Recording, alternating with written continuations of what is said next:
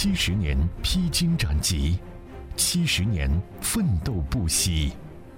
二零一九年是新中国成立七十周年，传承改革，开创开放。七十年，祖国峥嵘岁月步履不停。七十年，浙江大地焕新岁月如歌。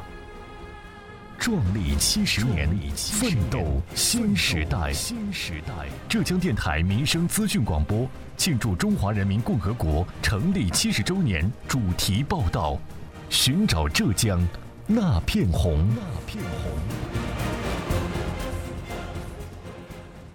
平田乡位于台州市黄岩区西南部，山高林茂，资源贫乏。而在该乡海拔四百多米。一座不起眼的深山小村里，却萌发了台州大地革命的种子。从1938年到1949年间，这里曾是中共台属特委机关驻地，也是抗日战争时期和全国解放战争时期的革命根据地。这里曾经发生过多次惊心动魄的战斗，留下了不可磨灭的红色印记。它就是桐树坑村。采访当天，记者随着盘山公路一路向上，苍翠的山峦十分秀美。而一入村，就能看到一座两层木结构的仿古楼房，这里就是中共台属特委机关旧址纪念馆。它于2006年重建，陈列有百余幅历史图片、大量文字史料和部分实物，全面而详实地反映了当年的革命岁月。1938年5月，时任中共黄岩临时工委书记的林四斋来到桐树坑村，当时革命形势比较恶劣。国民党三天两头就到村里搜捕共产党员。即便如此，在躲避搜捕期间，林四斋仍旧不忘蓄积革命力量，发展了一批共产党员，并且成立了桐树坑党支部。党支部组织群众，积极地为地下党领导机关和游击队承担生活保障、安全掩护、通讯联络等任务。黄岩唯一桐树坑支部力量最坚强，群众基础如铜墙。山村山岗三哨场，特殊地理天然生，胎属特委移动坑。这是村民辛杏春编写的一段顺口溜，讲的就是当年胎属特委迁至桐树坑的历史故事。现如今八十多岁高龄的辛杏春是当年的红小鬼，也是现在纪念馆的讲解员。自一九九六年中共胎属特委机关旧址纪念馆成立之后，就主动当起了义务讲解员。并且将桐树坑人民顽强抗争的革命故事编成了一段又一段朗朗上口的顺口溜。老人家告诉我们的记者，虽说做讲解员收入非常的微薄，但是他依旧无怨无悔，而且这一讲就是二十多年。以前的那那种钱的计量方式，他说就一年只有二十工。就是这个讲解员的收入其实很少的。对对。为什么还要当讲解员呢？他说他本来就是这里人，然后他家前面就是纪念馆，然后就让他来。他讲了二十三年。三八风云桐树坑，今日花果鱼米香。山海山村村貌美，人人快乐赛神仙。兴庆春的顺口溜从革命故事一路讲到了当下山村里的幸福生活。这些年，平田乡以桐树坑纪念馆。浙东十八潭景区为依托，大力发展红色旅游，桐树坑村的村容村貌也发生了翻天覆地的变化。而红色旅游带动当地的经济加速发展，昔日的革命老区正创造着属于自己的光明前景。村党支部委员蒋建新在接受我们记者采访的时候，就说起了近年来村中的诸多变化。村里变化嘛，零四年吧，路啊桥啊搞起来的，十八潭来的人，礼拜六、礼拜二很多的。蒋建兴说的浙东十八潭景区是当地极负盛名的旅游景点。二零一八年，桐树坑红色景区成功创建国家三 A 级旅游景区，其中桐树坑革命纪念馆还被列入浙江省红色旅游重要景点名录。在十八潭景区，记者采访到了景区负责人林昌宪，说起这个景区的定位和发展目标，他兴致勃勃。桐树坑嘛是那个红色革命的根据地了，这个山水景区嘛以前是。地下岛嘛，有些工作过的地方了。我们把它这个山水景区文化开发出来，嗯，跟那个红色呢相结合。他告诉我们的记者，景区开发之后，吸引了大量的党员干部和学生群体前来游玩和学习。近年来，每逢节假日，各地的游客也是纷至沓来，或瞻仰先烈遗迹，或者徜徉山水风光，或重走革命道路。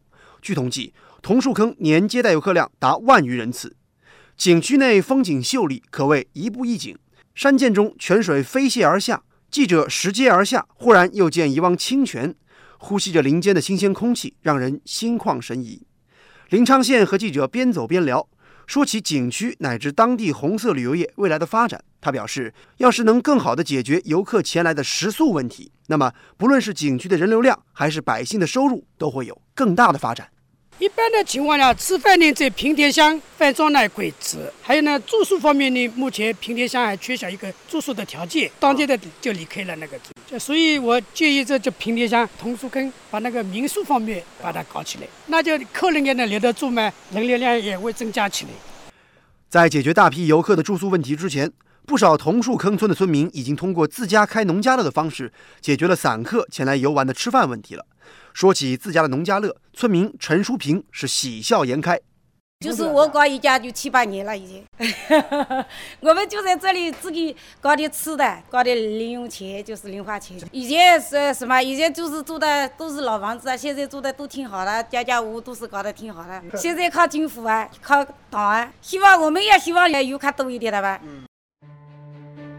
七十年，祖国峥嵘岁月。步履不停，七十年，浙江大地焕新，岁月如歌。壮丽七十年，奋斗新时代。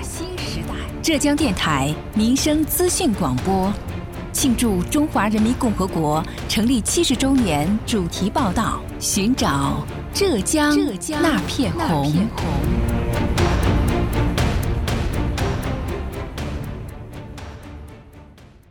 平田乡党委书记郭涛涛在接受媒体记者采访时曾经表示，平田乡是西部山区，也是库区保护的主阵地之一。先天条件的限制要求平田发展必须要更加精准和科学，所以当地就提出了红色旅游产业圈、农旅休闲产业圈、环库区绿色生态圈三个大圈的发展概念。纵观整个平田乡及周边地区，高新种植产业遍地开花，这其中就包括。黄岩区牛油塘东葵杨梅基地一千五百多亩的高品质杨梅，涵盖二百二十多亩的黄岩最大的高山茶园黄毛山茶园。现如今，在这里上等的成品茶叶已经可以卖到五千多块钱一斤了。当然，还有平田乡天灯杨村种植的神农铁皮石斛，以及廖前村和牛油塘村红豆杉种植基地等等。绿色产业在红色旅游的带动下，正在稳步发展。说起如今的生活，初次接受记者采访的桐树坑村村民辛阿姨，在害羞当中依旧透露着开心。路也不是搞起来很好，或者房子也很好，对不对？村庄里面都装得干干净净的，都是很好的呢。革命老区的新发展，当然需要年轻的人才。现如今，在平田乡负责协助完成宣传和讲解工作的九零后小伙子蒋鹏鹏，就是其中的一员。在采访当天，作为本地人的他，陪着记者在村中是边走边聊。村中的许多长者都会亲切地和他打招呼。在我们的记者印象当中，现在的年轻人愿意回到自己家乡工作的往往不多，而蒋鹏鹏却有自己的想法。从小在这边长大，对这边也挺喜欢的。在外也工作过一年，还是觉得家里好，还是回来了。最主要还是心里比较喜欢家里，然后对家里也比较熟悉。嗯，跟村里人联系，感觉是一种特殊的交流方式。现如今，不少年轻人也有了和他一样的想法和实际行动。红色基因代代相承，桐树坑精神的星星之火早已根植在每一个平田人的心中。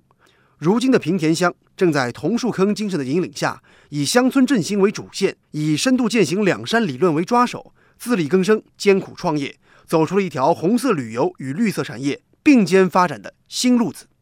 好，感谢您收听本期的节目，我是子文，下期节目我们再见。